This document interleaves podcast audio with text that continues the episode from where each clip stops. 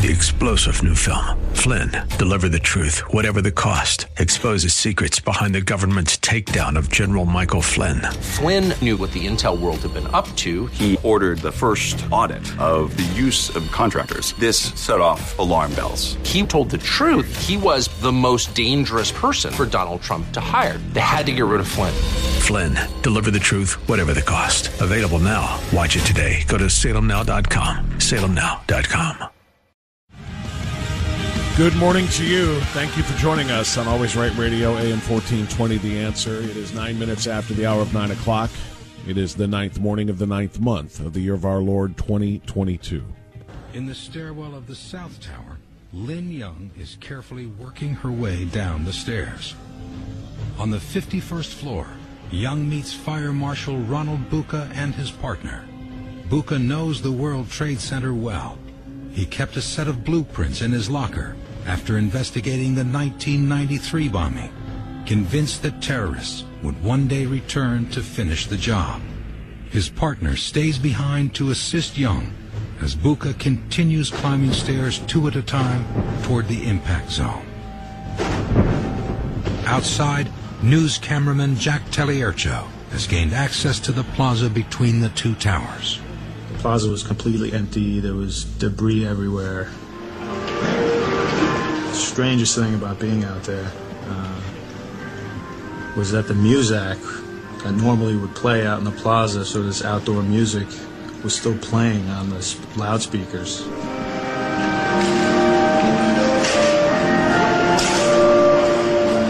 All around the towers, people can hear another sound, one they will never forget.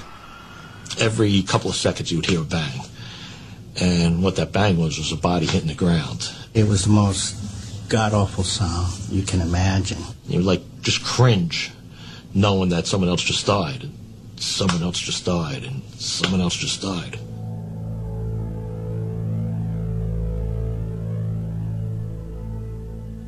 Yeah, it was uh, it was tough to see that. Yeah, it was. You know, I mean, I, I witnessed at least twenty people deciding to, you know, free themselves from whatever hell they were in, and uh, you know, and, and jump.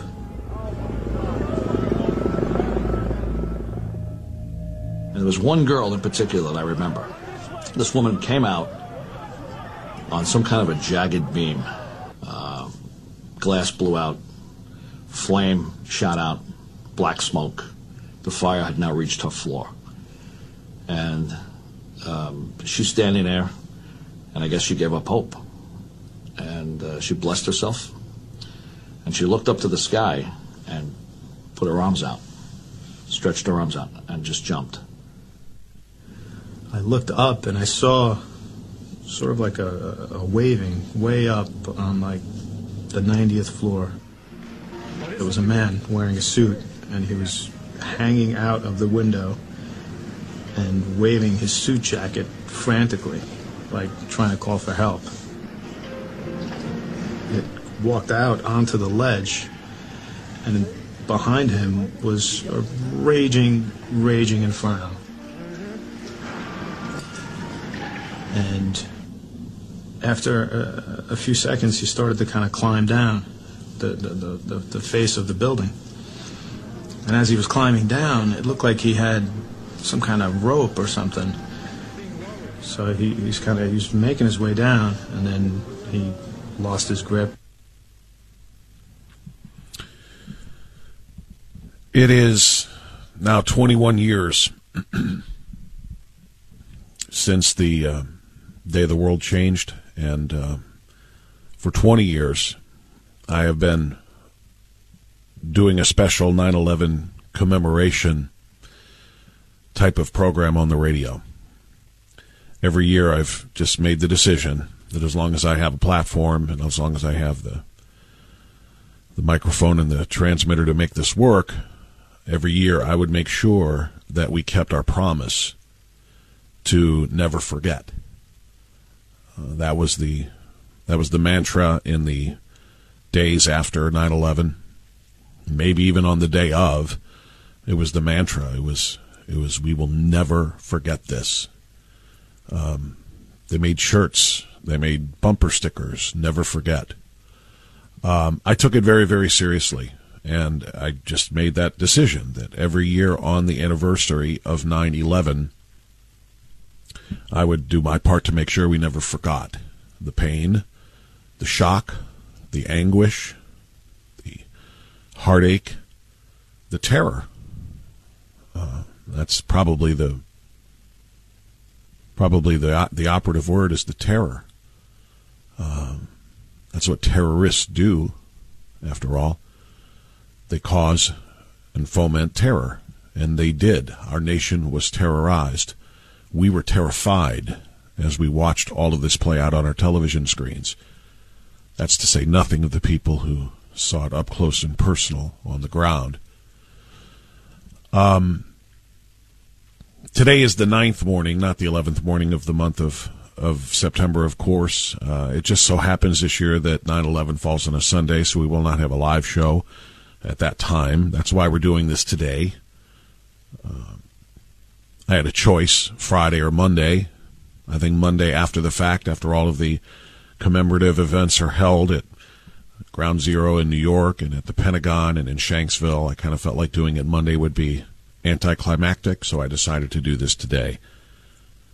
Um, it's not the only thing we're going to do today, by the way. We do have current events, breaking news, the death of Queen Elizabeth. Um, there are other things that we have to discuss, and we will. But I'm going to make this a, a big portion of the show today, even though, again, it's a little bit awkward because it's not on the date. Next year will be certainly easier, as next year 9 11 will fall on a Monday, and we'll do it live at the time. But what you just heard was, to me, um, maybe the most impactful of the memories, uh, the, the the shock and the horror of everything from the people who saw the first plane hit, then the world on television seeing the second plane hit because of live coverage of the first one. Um, for the longest time, that was the most shocking thing. Then to see the South Tower collapse on live television that was the most shocking thing that we saw. Then wondering, is the other one going to go down too? And sure enough, to see the other one, the plumes of smoke, the massive debris field, the the enormous dust and debris clouds that chased people through the streets of New York. For the longest time, those were the most shocking um, and for some maybe still um, the most vivid memories uh, of, of the of the of the horror.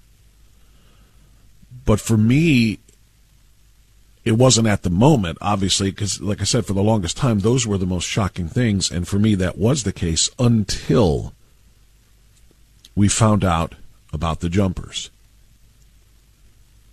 And once we heard about the jumpers, and found out what had happened. Um, that was the game changer for me.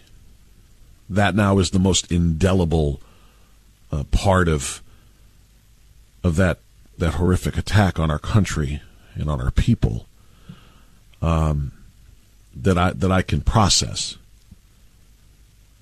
The videos that emerged after the fact, the zoom ins, on people hanging outside the buildings, hanging outside their windows, waving suit jackets, tablecloths, anything they could find to draw attention to themselves as if to say, Get the helicopter over here and save me. Get over here. Help me. Um, that became the, the most direct impression, I guess, on me that, that, that I have of that day. Um, I think the description you just heard in the brief three minute clip that I played from one of the many, many, many just wonderful, uh, all encompassing documentaries that have been done to really honor the victims and to tell the true story of what happened on that day. That little three minute clip there was so important to me. That's why I started the show with it because, as you heard the one person say, um, seeing people make the decision to free themselves of whatever hell they were in. That um, is perhaps the most personal uh, experience, I suppose, that that we can try to share. To be in a in a raging inferno and know that your choices were to die in flames, which one doesn't want to imagine, or die falling, which one doesn't want to imagine. But if anything captures the horror and the terror uh, of the of the day more than any of the other elements of it, to me that would be it. I remember flying for the first time after 9/11. I don't remember when. I was living in California at the time. And it was a trip back home. This is of course after the all flights were grounded for a very lengthy period of time after this. Um, and it was after everything was started back up again. I remember flying afterwards. And I remember sitting in window seats and trying to press the side of my face up against the window to see if I can see forward. I wanted to see if I could see toward the front of the plane and physically it was impossible. You you just can't. It's just it's the, the, the angle of the aircraft. Of course, you just can't. You can see to the side. You can see somewhat toward the front, I suppose. But what I wanted to know when I would press my face against that window is, could the passengers see what was in front of them? Could they see that they were about to hit a building? Could they see that their lives were about to end? For the longest time, that was my most personal moment, or my most personal attempt at a shared experience with the victims. Could they see? Did they know what they were about to do? And if they couldn't do that, obviously the anybody who's flown, you can see when you're making your descent to your destination. You know, the ground gets closer and closer, and you're like, you know, we're not at thirty-five thousand feet anymore. We're there are no clouds below us now. Now I can actually see Earth, and now I can actually see highways in the distance. And um, if you're flying over a city, maybe you can see, uh, you know, see the cities and that sort of thing. Could they see how low they were? Could they see what they were about to experience? I didn't know, but I wanted to know because I I feel empathy can only come from some sort of an understanding of, of the terror that they went through. And for the longest time that was my that was my lens, I suppose. But then when I learned more and more about the experiences not just of those who were in the building, and of course you can play role reversal there and Imagine being in a skyscraper today, even looking out a window. Can you imagine what your feelings would be if there were an aircraft, a jet, a 757, bearing down upon you? I mean, just the shock, the horror for those people as well. Um, I, I've tried to put myself in so many victims' shoes between the people in the buildings, the people on the planes, the people who, after the impact, were in those windows, hanging out and hoping to for for a lifeline somewhere before deciding, I can't burn to death. Um, away I go. I've tried very, very hard to, to try to put myself in all of their positions. Just again, because I think that's the the best way to have the empathy and to feel the the horror, I suppose. Um, and I oftentimes forget about people who were on the ground. And that's why I played that clip for you as well. It's one thing to be in the windows and to make that ultimate fateful decision. It's another thing to be on the ground, just shocked at the horror of what you're looking up at and seeing the buildings on fire. It's another thing to hear those thumps every few seconds and to realize what they were hearing and maybe even witnessing. Now, a lot of what I'm saying this morning is graphic. It's sad. It's terrifying. And maybe you're like, okay, okay, we get it. And I guess I would just say, do you? Do you really? Because if you're tired of hearing about it already, then you broke our vow. If you're tired of thinking about it, if you're going to flip past on the channel guide all of the commemorations, documentaries on 9 11 over the course of this weekend, if you're going to flip past them because I know what happened already, spoiler alert, the buildings fell, move on. If that is your attitude, you are entitled to it. But just know that you broke your vow, our vow, to never forget. Um, that day changed my life. That day changed my life very profoundly. Because I flipped on the TV screen in California holding my three week old daughter, feeding her in the early morning. And that's when I saw it happen. And that's when I knew my world had changed and the little girl that I had just brought into this world was entering something that I couldn't comprehend. That day changed me immensely. It changed my politics, it changed my awareness, changed my desire to know what's going on around the world. And for the last 21 years, um, I think it's changed us all. Three star general Michael J. Flynn, head of the Pentagon Intelligence Agency, knew all the government's dirty secrets. He was one of the most respected generals in the military. Flynn knew what the intel world had been up to, he understood its funding. He ordered the first audit of the use of contractors. This set off alarm bells. The explosive new documentary, Flynn, Deliver the Truth, Whatever the Cost, uncovers the facts behind this scandal. Flynn told the truth. He was the most dangerous person for Donald Trump to hire. I find out the worst enemy that I'm going to face in my life is right here in America. They took my assessment and they wanted me to change it. And I was like, I'm not changing it. They had to get rid of Flynn with in depth interviews, archival footage, and never before seen personal records of the man behind the headlines. I just felt like I was drowning. Flynn, deliver the truth, whatever the cost. Available now. Watch it today. Go to salemnow.com. Salemnow.com.